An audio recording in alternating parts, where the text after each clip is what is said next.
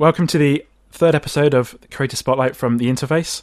Uh, my name's Alex, and today I'm joined by special guest Tom Lawrence from Lawrence Systems. He run, he runs his own consultancy business as well as uh, a YouTube channel, which you may have seen. Uh, so, welcome, Tom. Hey, how you doing? Yeah, good, thank you.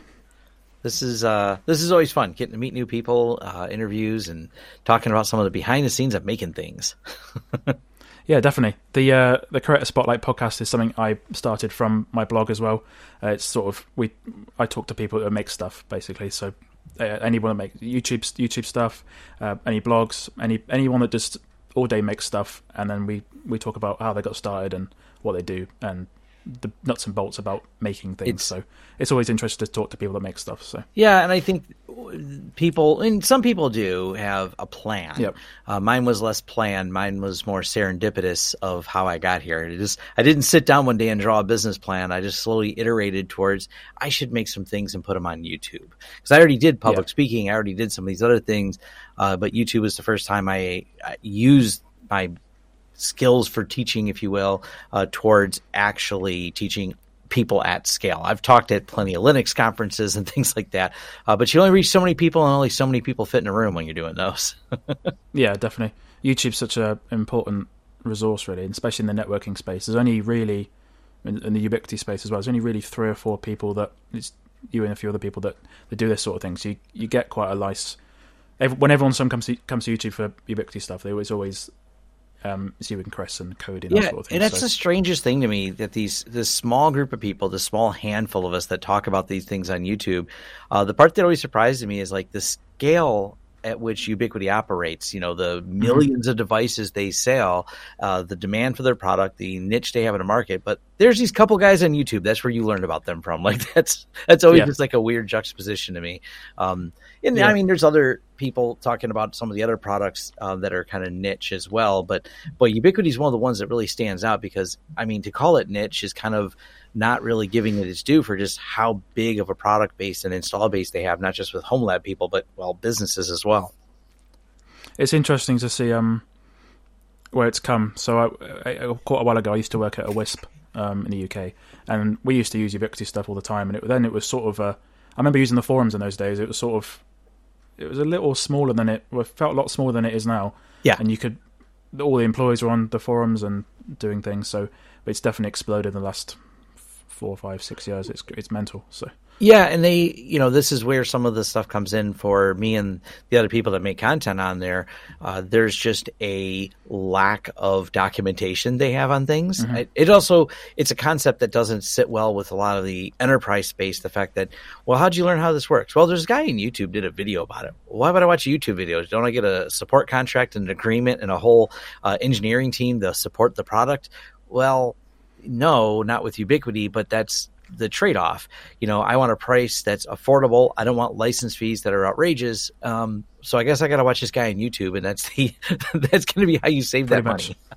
or or figure out yourself and spend quite a little while working out how it works. But yeah, yeah that too. It, it, it really comes down to um, my background as a network engineer made Ubiquiti easy for me to learn um, because they're not the only piece of gear that I know. I know other kit. I know some of the Cisco's and uh, well, just a variety of other equipment I've used over the years, HP ProCurve and things like that. Once you have your yeah. base network concepts down, uh, you can kind of keep learning and expanding from there. It's it's kind of like we learn multiple programming languages. Yeah, they're different. Yeah, they have some structural differences and some uh, changes in the way they word things. But once you kind of get the concept, you're like, okay, I get this, and I can I can kind of figure it out. Definitely, yeah. It's uh, it's it's. I've noticed. Um, well, yeah. So with with the YouTube channel. So you got um, yeah. And you mentioned that it wasn't always the plan to do YouTube channel. And you mentioned that um, I think you, you said uh, going back before 2017. Yeah, um, I just had a few videos really, on there yeah. and a few firewall videos, and the way that came about was because I was speaking at an event, and uh, it was a Linux conference, and I was talking about pfSense firewalls. And I think this was probably 2015 or so and I, not the first time I've done that type of speaking engagement, been doing that for a very long time, but it was the first time someone said, Hey, can you put that on YouTube? And I was like, I probably could put that on YouTube. And so it's just, you know, it seems technically feasible. I've built this slide mm-hmm. deck and have a uh, presentation. It goes for about 45 minutes. That could be turned into a video. Matter of fact, as I kind of went along, I was like, I can make it longer. I can put more detail in there. And uh, so that's mm. why some of my earliest videos that I didn't realize there was a demand for. And this is where you, you don't know with YouTube if there's a demand for something or if you're the one helping to create the demand for it. Uh, when you start putting these videos out there, and people start watching it, one, you're excited, but two, more people want to put more firewall videos. And people have this view of YouTube as a competitive space when in reality it's a collaborative space. It's just mm-hmm. like when the latest iPhone that uh, just came out. It's funny because um, one of the YouTubers had a health issue, so he didn't cover it. And he talked about how many times people pinged him for not covering the latest iPhone, which he's by far not the only person covering the latest iPhone. And it's just the way you think about it. When a new product or something you want to teach someone's out there, it's usually not a perspective someone wants. People like all the angles, all the perspectives, and it almost seems like they can't get enough of it. So th- what's really started happening is I'm maybe one of the early people dumping out a lot of this information on there. But as I did it, more people come to the platform uh, that left the opportunity for more and more people to do it. So as they started dumping things to the platform, I think there's over the last five years this network engineering ecosystem you can find on YouTube that just didn't exist before, and it really didn't. Uh, you could have you would have had to fly around to a lot of different conferences and things like that to get to it. It was just not the most practical way to to get knowledge on everything. Yeah, I've um I watch a lot of videos from from you, Chris, and coding stuff, and then I've started seeing on my YouTube um, homepage now lots of other creators I've never heard of before that are doing Ubiquiti stuff as well. There's a couple of guys in the UK that are doing stuff, and they do some good stuff. So there's a lot of people sort of jumping on it and and talking about the cameras and different things. It's it's great. Yeah, and with the you know absolute amazing number of products they have, Ubiquiti being yeah. an example, but uh, you can really there's it's not even enough time for a single creator to try to monopolize it. If I hired 20 people, it would be a full time production just to dedicate to Ubiquiti. I could do that. I can make a lot, but boy, it'd be hard to cover everything. So I bounce around just like other people do between what's interesting to me, and I let other people, yep. so to speak, cover the gaps. Or sometimes we cover the same thing. Like when new releases come out, uh, the releases Ubiquiti has a, I think it's on purpose, a mysterious way they release things.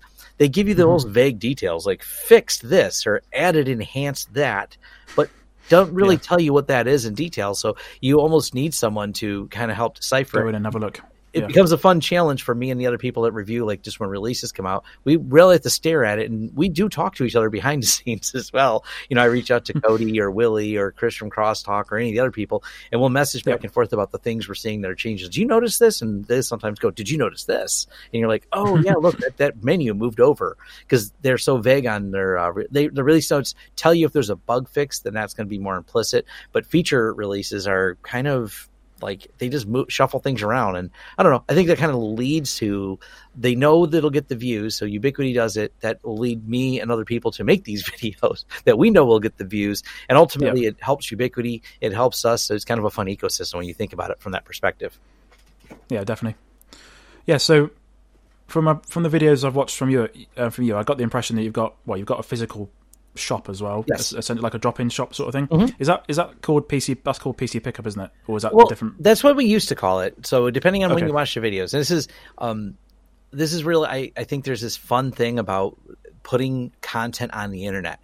Um, mm-hmm. you, the old expression, you never get another chance to make a first impression, except anytime you watch a video, that is the first impression you have of me, like the video I released yeah. in 2017 or a video in 2016. And yes, we did have a retail store we called PC Pickup that we actually closed um, in 2019. People thought we closed okay. it because of the uh, pandemic in 2020. I'm like, no, we just decided we didn't want to do retail anymore, so we wound it all down um, at the end of 2019, which was perfect timing for the events yep. that occurred in 2020 uh, for not yep, wanting to have the general public in there. Uh, we just got so busy with the business thing, so it is correct to say, but it kind of uh, it it was one of those things that needs time added to the context of things. Because yep. my old videos are still relevant for the things I talked about then, um, but I may have mentioned in some of those old one my retail store, which no longer exists here. Uh, it's the same physical building though. Uh, yep. my employees have some signs that say "Do not enter" and things like that. Uh, they just don't want people um, wandering in anymore. Actually, they lock the door yeah, sometimes there's no deliveries. Oh well. Yeah, you've also moved your. I noticed you moved your studio as well. So you used yes. to be in that back, uh, different kind of room with a TV behind you, and you had that um, little device we could switch the, the views on the on the Yeah. as well. So I think you've moved into a different different area now, which is Yeah, I built a new nice. studio. So, the first studio build was 2017, and it slowly went through iterations of Yep. different ways I wanted to, wanted to record. There were different spots in my building that we have my business in that I record. Um, as my company's expanded, I've kind of run out of room for me being there and the studio being there. Studio took up a lot of space. It's kind of a lot of things to have all the cameras and microphones and Mm. stuff. So I finally um, we built a new house that's relatively close, and I built a dedicated studio spot where I'm recording from right now at my house. Uh, it's a pretty big space, so this gives me um, well more time to work on things without being disturbed, so to speak, where I could just on Yep. any time and I deal with people in different time zones, so it's kind of fun for I don't have to leave the office or meet someone at the office when I'm doing uh, a podcast in Australia. I can just turn it on here. I've done a few Yep. uh, things with different Australia uh, clients in Australia, and their time zone is so different. So, um, not having to try to work that out um, fr- and driving back over to my office, doing it all from home just makes life easier. Yeah, def- definitely. Yeah, yeah. The um, the other thing you do is that you obviously do. You have customers that aren't um, virtually. I guess you have customers that you go out and build stuff for. So, yes. um, how does the whole process work for getting clients to like getting clients and then and then competing for work and So that's that an interesting way we started doing that. Um, this is also very serendipitous. It wasn't very planned, and it was it came from uh, marketing friends and people that are much more business savvy than myself saying, mm-hmm. "Hey, why don't you advertise yourself on your channel?" Because I was they, debating about you know what do I want to do for sponsorships and things like that. So I started just kind of sponsoring myself, and I don't think I really started doing that until 2019. So there's like all these videos I was making, but I never really suggested. I'm trying to remember exactly when. Maybe it was in 2019 earlier, somewhere around then. You'll notice it popped up that it says hire us on there. And all it is is I do a tutorial. I don't leave anything out. I don't partially do a tutorial and tell you to hire us to find it. I still lay it all out there. And Yeah. there's that myth that constantly gets repeated by uh, usually people older than me. Oh, if you tell them how to do it, they won't hire you, which actually isn't true.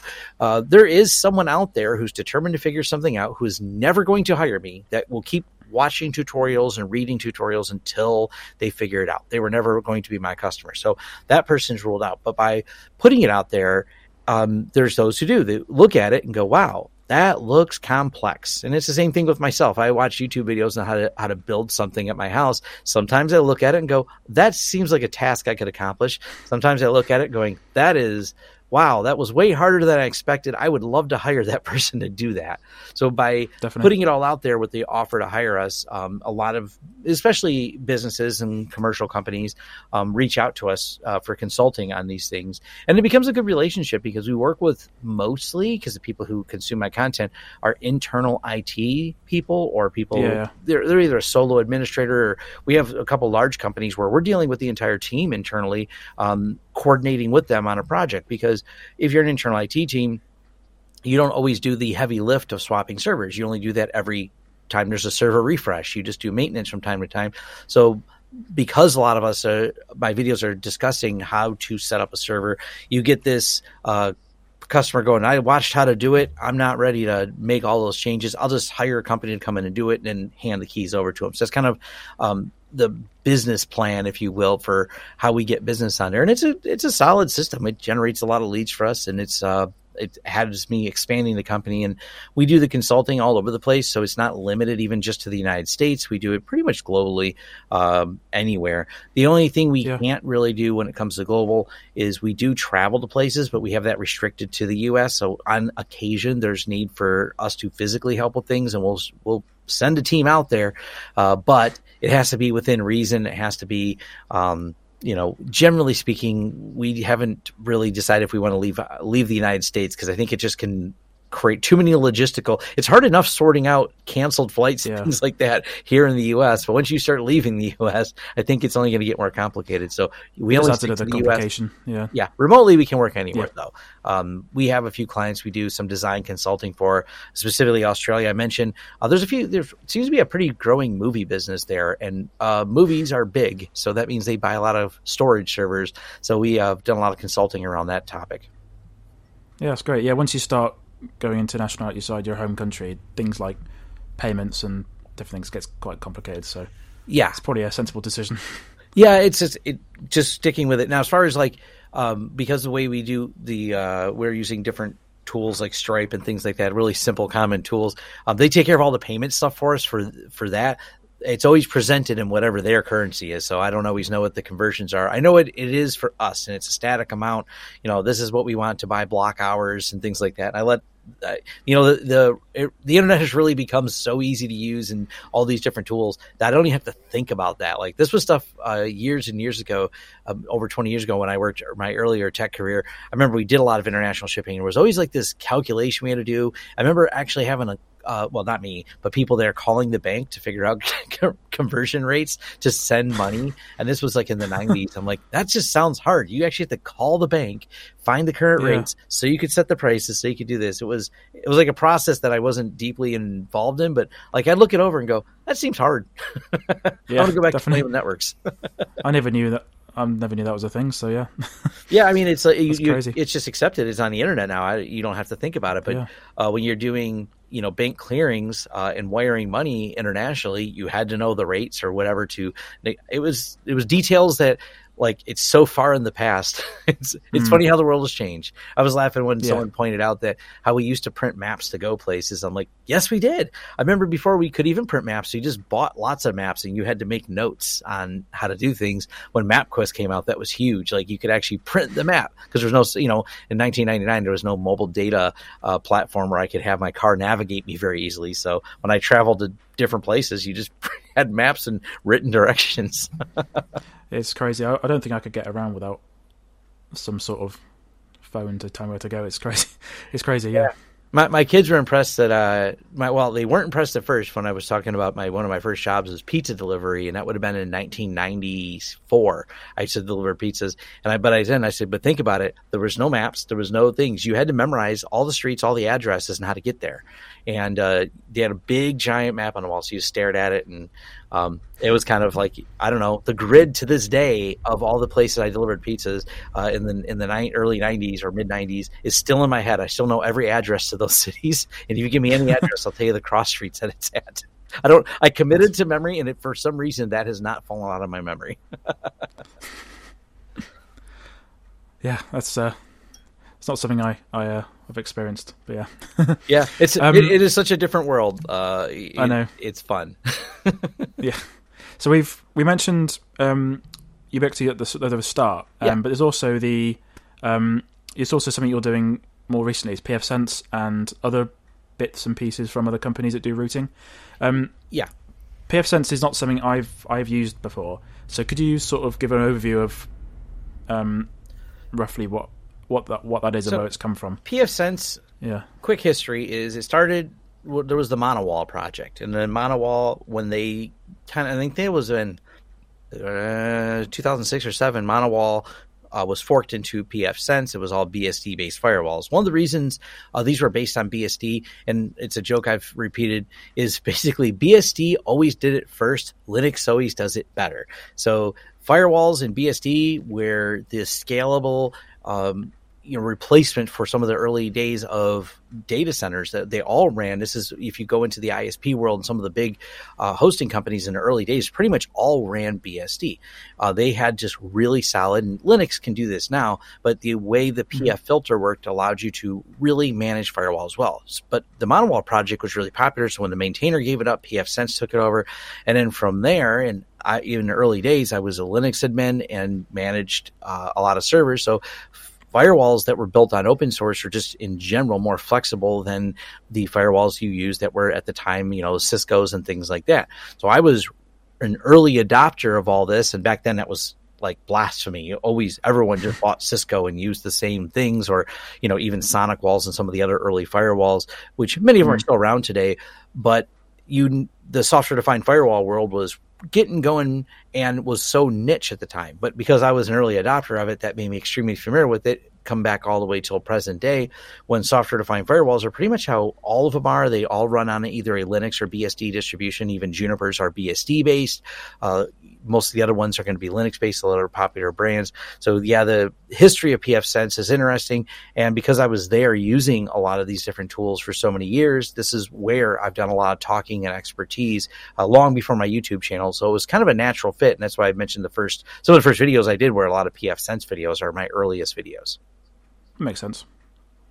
Yeah, I think, I think I'm right in saying the guy, is it Chris B? I can't pronounce his last name. But I think somebody from that company came from came from there and, and is now in the the team doing the USG. I think. Yeah, uh, yeah, that was interesting when um, that person came over, but everyone's like, "Oh no," because there's always this thing with a lot of the open source stuff um, where when a team is working together and someone leaves that team, or there was a lot of assumptions, I should say, made that mm. this would be the end of pfSense. And the reality is, pfSense has gone uh, right on. And the skills that person may have brought to the firewalls with the Ubiquiti. Uh, the firewalls Ubiquiti, as we all know, are been painful to use because they're just missing so many normal expected features. Even though Ubiquiti throws the word enterprise um, on them, the fact that you can't do VPN policy routing easily and things like that is it's just got gaps that they uh, don't have. Mm-hmm. Not to mention, I did the video that I think Ubiquiti was less than pleased with, but uh, it was called the the weird way v, uh, VPNs are implemented inside of Ubiquiti because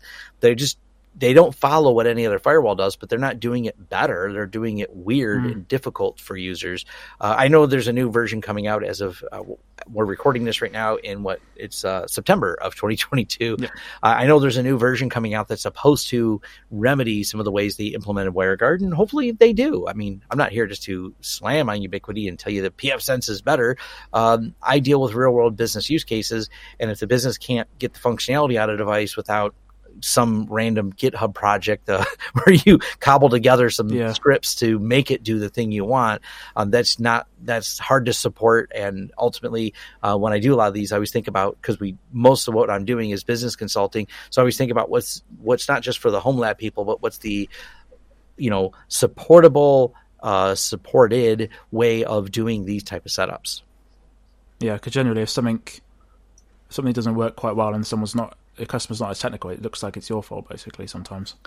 Yeah, so, it's it comes down to I mean, just because I can set up a GitHub script to make WireGuard work on my U- UniFi Dream Machine Pro, what does that look like from a business use case if I got to replace it to or have people to muddle through it, mm-hmm. or if an update breaks my extra add-on that's unofficially supported? Um, you know, I don't knock people who want to tinker. Matter of fact, I love when people want to tinker. I think it's a lot of fun. It's how we learn. Um, but there's learning and then there's hey i got to deploy these at the almost 100 businesses that we have a contract to manage and they expect everything just to work and not and updates to update without breaking things so. Yeah. No one wants things down. The um there was an update for the uxg pro. Was it last week? I think it was last week. Yeah i think i did like um yeah. i did quite a quite a nice quite a nice amount of stuff. It added stuff from the UDM SE, I think, to the UXG Pro. So I think you've got Open VPN client support as well, and also some I can't remember what there was. So Open Client VPN, some other teleport stuff as well. So it seems like that project that project was weird to be honest. The it was sat in beta for so long. Yeah, like over a year, sort of, I think it was in beta. It was two years. That was two years. Yeah. Okay, yeah, that could that sounds right. yeah, it's a very long yeah. time. it got it got announced in like 2020, and then just randomly got released. It was just out of stock for ages, and then yeah, but it looks like it's sort of, it looks like it's getting there. I think I, it's it's an interesting product, but yeah, it's a challenge, and everyone, and this is where Ubiquiti makes it hard on themselves.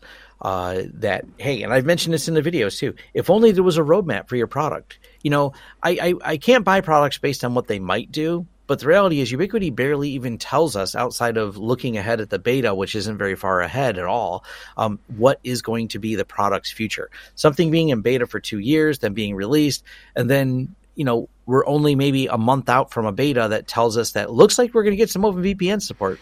Well, that's hmm. hardly um, enough planning for you to actually plan and implement things. I mean, we have clients right now. We're we're doing a um, a business that has locations all over the U.S. and we're building out all new firewalls for them. And they started with wanting to go Ubiquiti, and we did tell them it's neat, but you know the auto route building and everything is okay until it doesn't. The lack of policy routing was one of the killers because they have not just everything can go across all the VPN, and this is where you got to have like a plan. So they all went with pfSense because it's just easier to implement. It has a more predictable path for how we'll get there uh, for setting things up. So that's um, yeah. But then again, this is what creates more content. Uh, people, you know, there's a video that can be done now on the new USG yeah, exactly. and its releases and all the new features that are surprising. We're got it, we've received in there because it's not like we said. Of course, they're going to get these features uh, because yeah. they don't really tell us that. Not not that far ahead, yeah. at least. yeah, just um, with the so if you've got a load of companies that've got pfSense routers in their um, businesses and that sort of thing. Is it what sort of thing do you use to manage them? So with, obviously with UniFi, you've got the cloud You've either got a HostiFi, you've either got um, cloud right. controllers, sort of thing. Is there anything like that for pfSense or? There's not, and I've told people it's people make a bigger deal about it. I think than they do than um, than it is. There's tools out there. If you need something that has a management dashboard to manage everything, then don't go with pfSense. That's uh that's yeah. actually a video I've had. I, I have a like a video idea list, and one of the videos is called pfSense for MSPs, and I'm just going to cover the basics. It's going to be a shorter video, but I'm going to tell people one of the first things I say: there is no central management. The fact that there's mm-hmm. not central management is sometimes the deal stopper for people, and that's fine um, if that's your use case. pfSense releases only happen a couple times a year. So a couple times a year, you have to log into all of your clients' firewalls and do the update there's not updates to really do in between unless there's an application that you're using on the client need to update, and then you can log in and do those. As far as yeah. monitoring goes, you can monitor them with SNMP, with whatever other tooling you want, and, and that's usually done internally. We have uh, an RMM tool that we use to manage all of our clients' Windows computers, so we can just throw SNMP and monitor them that way. Uh, and that's been the way yeah. we've been moving towards. An alternative method is using Zabbix on there, but then you got to maintain all the Zabbix connections and Zabbix updates. And if you already have a tool, I'm not big on adding more things to manage. It's it's lot of people will brag about the 50 different services they set up. As a business owner and a bunch of employees, they do not want to check 50 dashboards for things. So you try to do consolidation so you can manage things uh, at a more predictable rate. Uh, so there are ways you can manage and monitor the systems, but as far as the you know mass updating of them. Oh, it's just a project we do. We have all the clients with them. We start logging in and we start updating them. It's really as simple as that to us. Uh, hit go in each one, hit update, hit yes, make sure it worked, move on to the next one. It becomes a pro- project and a punch list just to run down and uh, do all those. So, I mean, I like to click one button and update them all, but I don't know that that always is a little scary because you almost want to monitor them and have a plan in place yeah. before you update them. Because uh, this goes for you know whether you believe it or not, you get into the Meraki world or some of those other you know well managed, fully dashboard systems. Sometimes they don't come back up either. Um, and you just don't hear about it as much because it's not as much public facing. But there was a couple updates that came out for different brands that, well, they didn't go well. You had to roll back, so you still have yeah. to have that same plan in place. It's not as automated and orchestrated as we'd like it to be. I remember when, so when I used to work at a WISP, um, we had probably four or five thousand Ubiquiti devices on the network, and you we'd very rarely use the mass update tool. So we'd we'd we'd very be very careful about updating stuff. Even some of the the extremely important backhaul links, we'd we'd literally log in the middle of the night and then sit with it like a baby yeah. and make sure it all goes fine. So I can see where you're coming from with that. Yeah, and that's that's the reality of it. There's this concept that people who are thinking about how things scale, and there's the reality of someone who's worked at somewhere with a few thousand devices, and you're like, oh no, we don't just press update to a few thousand devices because nobody's got time for that many tickets that could potentially open. Because if the first few updates don't go well, the next few thousand may not go well, and you don't want to have to go out and go on site to several thousand locations to push a new firmware and load it. You slowly, iteratively test. Um, you you figure out like, all right, here's all the people with this particular model. Let's start there, and you go through it. Great, because sometimes you'll find a quirk with a specific model or device. Like, all right, we already know before we do this one, these are the conditions that might be met um, to make sure that the update goes well. So there's always that little quirkiness you have to be on the lookout for. So that's that's my other argument for people, well, how do you manage it? I'm like, how do you how do you uh, manage it when it's connected all to a device? You really just push update to a few thousand devices. You're braver than me. yeah, it's uh, can be a can be a bit, bit risky. I remember there's some updates for some bizarre brand of like licensed back already we used to use that there was one update which completely completely broke it and you had to go on site and actually take it apart and do things that that can't happen very often so. Right uh, right. it's, it's, scary sometimes yeah. Yeah that's why you can be so careful on all these testing on there yeah. so. Yeah we just mainly like we we literally just have them all in a spreadsheet. Um we'll have the version on there and the version's always the latest as we, and eventually it's not because a new version comes out and you just run down the list. It's it's a task assigned to a staff member to organize and coordinate when we can do them we have notes on any customers. Some customers anytime after the business closes at five or six is fine. Some customers are 24 seven. You have to schedule those for the weekends uh, when you can find a uh, window. So you figure out when their windows are and you start punching through them. Yeah. Makes sense. It's, and sometimes how the tech is, uh, it, it's just a brute force. You're just going to run through it, hit update a lot. yeah. The other thing I had on my list was the, um, I know you guys, I don't think you've mentioned it in more recent videos, but the UniFi Protect stuff. Yeah. So, are you, are you still doing that for customers as so a like the challenge install? has become really can you even get it? And that's where there's a hangup. It's out of stock a lot. The cameras are out of stock. Do I think it's a good mm-hmm. product? Yeah, I still use it. We actually have a, a system set up at our shop we use, um, and we have a handful of clients that still are using it that really like it. They like the ease of use. I like the features that's been added to it. I thought about doing a more updated video on there. The downside mm-hmm. is its inflexibility. You either like the features it has or you don't, and you can't mm-hmm. expand mm-hmm. or add more.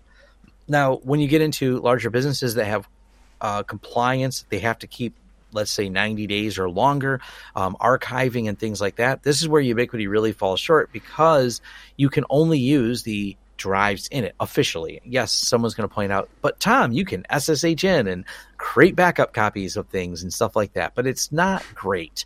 Uh, if you look at the other solutions, one of the popular ones we talk about a lot on our channel is going to be Synology. They have lots of really solid features. I don't think they're quite as easy to use as Ubiquiti. Ubiquiti has done such a wonderful job that's you know I like mm-hmm. handing a non-technical user a Ubiquiti camera system is actually pretty easy because they're, they're going to go, oh, I get this. I can scroll through this and figure it out. Yeah, definitely.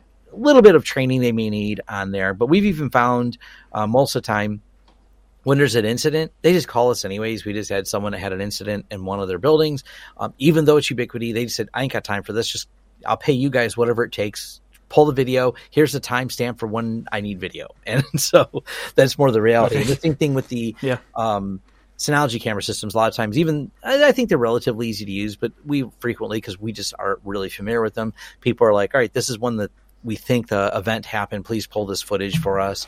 Um, but the Synologies are really nice. You get the more flexibility in terms of the wide variety of cameras. I can use I think you, they brag about having like 2,000 or 3,000 different camera models they wow. support. Basically, they support all the open standards. So as long as the camera supports open standard, but this also gives you the option of uh, when you come into bid a business, you have existing cameras. Rip and replace is awesome until someone gets the bill for it. They go, no, I'm not ready to replace these hundred cameras in my building. I just need a new recorder system and 10 new cameras well, all right, cool. We can do an integration with their old cameras. This is something Ubiquiti does not and will not ever support. People always ask about it and like, they're, they like Ubiquiti doesn't have license fees. I'm like, well, technically they rolled it all into the cost of the device. So because their cameras are higher cost than other brand cameras because there's a license fee buried in there somewhere. There's a development fee to yeah. maintain the project uh, buried into the cost of the camera. So I, I still think it's a great uh, product. I really like some of the new cameras they came out with. I think are really cool. Mm. Um, but man, getting a hold of them, like that's just just a challenge in general. Getting uh, buying those, especially the what was that small Wi-Fi one they had? I loved it, but the G3 Instant was like 30, 30 quid, thirty dollars. Yeah, yeah, great yeah. price. I, I it, you just can't. You got to you know keep a watch out for them. You can't. If I want to buy ten of them right now, I can't. Um, unless I want no, to pay eBay scalper prices. yeah, there's a lot of new stuff that they've done in the last, I want to say the last 12 months, I think. Got the stacking, the NVR Pro stacking feature, you got the AI 360 camera. Um, yep. There's AI Bullet as well. There's quite a lot of stuff that's just sort of ever so slowly expanding and yeah, it, but it comes down nice. to I, and I don't, I didn't look today, but I know not that long ago, um, the UNVR Pros were just not in stock. So cool, you have stacking. I can't buy two of them to stack um, because Yeah. they're just the lack of availability of the product. And I mean, there's availability problems with everything because of supply chain issues, but more readily available are the different Synologies. Now there'll be like a certain model Synology I can't get in, and we'll just substitute for something close enough. Maybe we have to. We had a couple times people. I, I told them it's six six to nine months. It says before this one's in stock, or in three weeks I can have you this model that's only like two hundred dollars more. So sometimes we, it's people think we're always trying to upsell. I'm like, no, I, I just if you can find it, we'll we'll let you buy it. We'll just configure it for Yeah. you. I tell people because uh, supply chain issues are always a pain. Can you use the Ubiquiti cameras with with the Synology or not?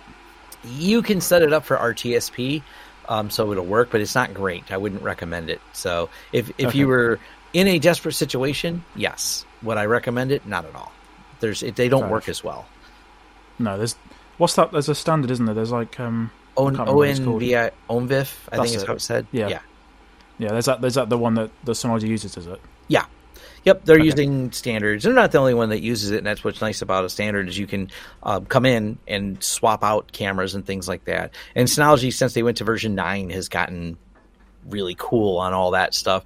Uh, they've got better bulk importing, which is awesome. So you can bulk uh, manage and bulk import cameras because we have a lot of large camera jobs we've done with them. And they've had stacking Yeah. forever, which is one of those things like Ubiquiti. Why didn't you bake this into the product in the beginning? Because stacking and tying a bunch of NVRs together, this has been this is common with the, a lot of the other commercial NVRs out there. I know that was one of the that was one of the original concerns that people had with the Protect system was the when it first launched, the only thing you could run it on was that um, Gen 2 Plus Cloud Key, and people Yeah. were saying uh, I, they were like panicking, saying I can't I can't run all these hundreds of cameras on it. I could do that with UniFi Video and that sort of thing. So it's yeah, you're right. They should have done it. They should have done that from the start, really. But um, Yeah, they were really slow because this when they dropped the uh, original camera product, which by the way, I know people are still using it, and they really need to make sure that's not publicly exposed because they killed the cloud server, so you can't relay through it anymore. You don't want to publicly expose it because it's unpatched for log4j. It's it's using that in the background, and uh, it is arbitrary. There's there's some proof of concept code out there that will pull exploits on it, and yeah, those systems we don't have any clients on them. We had, uh, unfortunately, we sold a lot of clients those, so we ended up uh, to support our clients better. We offered them steep, steep discounts. Uh, where we had them almost like just buying some of the hardware so we could swap out some of those NVRs. But it took a long time because we some clients there's nothing we could do until the UNVR Pro came out because they just had too many cameras. Like you said, the first one was the Cloud Key before the UNVR, and then the UNVR Pro. Uh, when we have people with 20 cameras, you're not doing it on a Cloud Key, and I'm not. In, I'm not putting half a dozen Cloud Keys in either because that's not manageable either. no, no. The stacking thing um, from the release notes it says it will come to the four bay one. Yeah, I'm, uh, that's point, what I'm waiting but- for for it to come to that. Yeah. Um because we have a four bay one and we have a pro um, in our lab, and I wanted to get those stacked together, and I'm gonna hopefully see Hmm. if they'll support that. If they'll support mixed matching, that would be kind of cool. They haven't mentioned that. I know that's nice. yeah, uh, it's literally the only way we're going to find out is if we try because you're right Yeah. it's not mentioned unless they implicitly say you can't do that um, so we'll just cross our fingers and yeah. hopefully hopefully they have an ability to do that yeah. There are some weird things I've read, like um, certain. So if one camera gets adopted to the secondary NVR, for example, you can't move it, and then the viewport doesn't work properly with either. Something weird going on. So it's it's released but not quite properly done. I don't think so. and if an enterprising security individual wants to poke at it um, if you looked at the way they're doing bluetooth auto adoption of aps that's interesting and i feel like there's a static key somewhere that might be able to be exploited i haven't had time to really poke at it but if you look it does um, and this does it because the UniFi sensor works on bluetooth Yeah. and it relays through but auto adopts any of them in there so when we were setting things up in our lab and moving them around for customers we realized that any of the UniFi 6 that had the bluetooth i think it's the ble uh, modes on them stayed adopted to our device and we didn't tell them to adopt it auto adopted them so Oh. we're, there's a way to turn it off but the fact Yeah. that it can auto adopt tells me there's probably a static key somewhere and Yeah, I'm wondering. I have a security researcher I want to reach out to, and I'll even send them the device. I'm like, can you poke at this? Because I'm not sure exactly how key exchange works on Bluetooth. I've never really dove deep into it, but I bet there's a flaw in there somewhere where it's got to be a static key because it auto joins. And once it joins, it locks. So it may be a static key mm-hmm. that gets swapped. But how many times are you going to be able to get on a network? And what if you could exploit this? I don't know. I, I kind of going off on a tangent with it, but I think it's kind of a novel yeah. thing to poke at. yeah, I'm not really that good at security stuff, but it sounds sounds interesting. Yeah. Yeah, well, the fact that you can do it just by being on the same network, like the devices are on the same network, and it just says, "I'll adopt you," and it does. So that's strange. yeah, definitely. cool. Um, I think we'll wrap it up. I think. Um, so yeah, it's coming up to about forty minutes. So. Yeah. Cool. Thank you for joining me. For yeah, it's been been really good to talk to you, Tom. Um, yeah, this is the third episode of of Creator Spotlight. Um, so where can if people want to find out more about Lawrence Systems, where can they go to? Easiest place to find me, everything starts at my website, lawrencesystems.com. Of course, you can always cool. look up Lawrence Systems on YouTube. You can find me on Twitter at Tom Lawrence Tech. Those are the easiest ways to get a hold of me and my forums. Uh, if you have questions and things like that, I try to consolidate because people ask the same questions all the time. So I always try to consolidate yeah. those to the forum so they're very well indexed. Matter of fact, I, my staff laughs when um, people, when they're searching for how to set something up and there's a forum post that I did a whole write up and tutorial because a lot of times I'll, I'll have an accompanying forum post post with the video where I may have all the commands I use um, and things like sense. that. Because you know, it comes back to someone we started with here. When you want to create things, you want to show people how to do them and teach them. Uh, I can show you in a video, but I think it's better when you can copy and paste the commands as well. So definitely, yeah. Cool. I'll put the links to your website and all the social stuff in the YouTube description. So that's fine. Awesome. Thank you. Great cool. chatting. All right. Cool. Thank you so much. Take care. Cheers.